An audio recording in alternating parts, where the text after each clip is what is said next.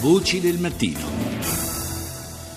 Sono le 6, 39 minuti e 33 secondi. Buongiorno di nuovo da Paolo Salerno, ben ritrovati per questa seconda parte di Voci del Mattino. Sono tanti i colpi che sono stati inflitti in questi anni alle cosche camorristiche, a partire dalle operazioni ben note contro i casalesi e le loro diramazioni, il sequestro di grandi patrimoni accumulati illegalmente e poi le connessioni tra politica e malaffare, gli illeciti nella pubblica amministrazione, la collusione tra imprenditoria e camorra. Sotto la guida di Giovanni Colangelo, la Procura di Napoli ha puntato ad alzare il livello del contrasto e a individuare anche i mandanti di una serie di crimini. È notizia di ieri, lo sapete, che un pentito della Sacra Corona Unita Pugliese, originario di Napoli, in carcere ha avuto contatti con alcuni camorristi che parlavano di un agguato al procuratore proprio per punirlo dei colpi inferti all'organizzazione criminale. Così ha rivelato che il tritolo, che era stato sequestrato nei giorni scorsi a Gioia del Colle in provincia di Bari, doveva essere utilizzato per un attentato proprio contro il procuratore Colangelo. Quali sono dunque i rapporti tra Camorra e Sacra Corona Unita che fanno da sfondo a questa vicenda?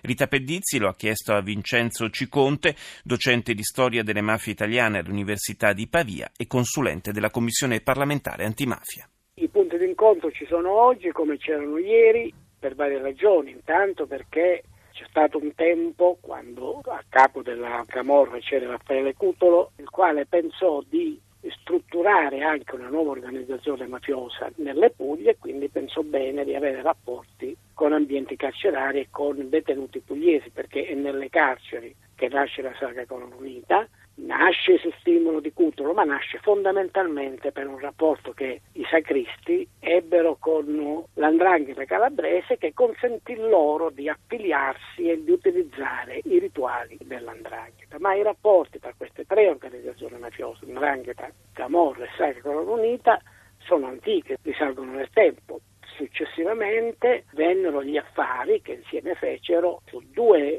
dire, affari criminali, due servizi illegali che queste organizzazioni mafiose offrivano ed erano quelli del contrabbando delle sigarette estere e delle droghe di qualsiasi natura, dall'eroina alla cocaina. Quindi i rapporti sono risalenti nel tempo, sono antichi. E quindi col tempo si sono consolidati? Sì, si sono consolidati senza che tra le organizzazioni mafiose ci fosse un rapporto gerarchico, nel senso che comando io e tu devi seguire. Perché? Perché sono rapporti commerciali, rapporti commerciali naturalmente particolari perché vendono servizi illegali e quindi ci sono stati momenti e periodi nei quali erano i camorristi e gli magnetisti a fornire le merci e periodi invece che erano gli uomini della Sacra Corona Unita a fornire le merci. Lo dico perché ci sono stati anni nel corso dei quali dall'Albania eh, le coste pugliesi erano rifornite di sigarette di contrabbando e di droghe, quindi era la Sacra Corona Unita che offriva alle altre organizzazioni mafiose questi affari criminali,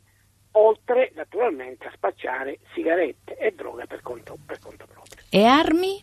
Anche le armi sono un elemento, come dire, fondamentale di scambio tra le diverse organizzazioni mafiose. Tra l'altro, nel contesto internazionale laddove c'è la necessità di reperire la droga, è frequente che organizzazioni che magari stanno combattendo i propri governi hanno la droga ma non hanno le armi e quindi scambiano la droga con le armi. Quindi la droga viene ceduta non in cambio di contanti ma viene ceduta in cambio di armi e quindi c'è un interscambio da questo punto di vista, è, è abbastanza frequente, c'è stato nel tempo e credo che si continuerà ad esserci. È stata avanzata l'ipotesi che possano offrire supporto allo Stato islamico, secondo lei? Io mm, è un'ipotesi che non condivido perché credo che i mafiosi non abbiano nessun interesse dal loro punto di vista di mettersi insieme a questi terroristi islamici. Perché?